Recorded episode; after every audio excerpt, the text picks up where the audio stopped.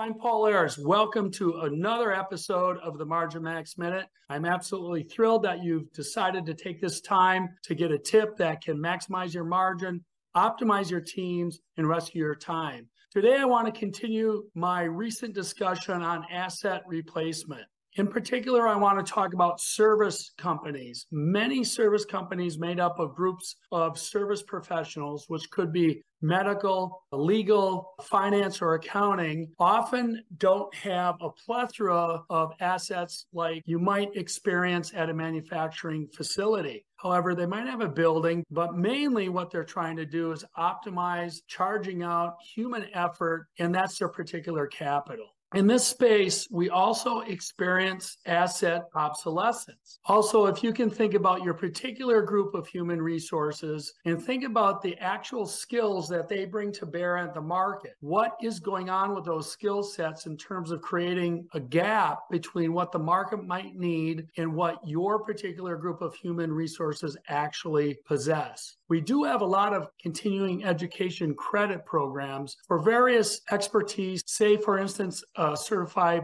public accountant. I want to submit that that's not enough to keep your group competitive for the future. What is it that is going on in your customer base that is drifting from what you're used to getting billable hours for? In other words, what's happening to the needs of the customer relative to the competencies the skill sets and the capacity of your organization and your organization's ability to deliver that in a way at a profitable price that still creates margin for your customer set. This week, the tip is to actually consider the 20% most crucial billable functions that you do for customers. Where exactly is that skill set relative to not the market today, but your market in one year, three years, five years, even 10 years? And what are you doing about updating that skill set that you are ready to be able to offer that to your markets going forward?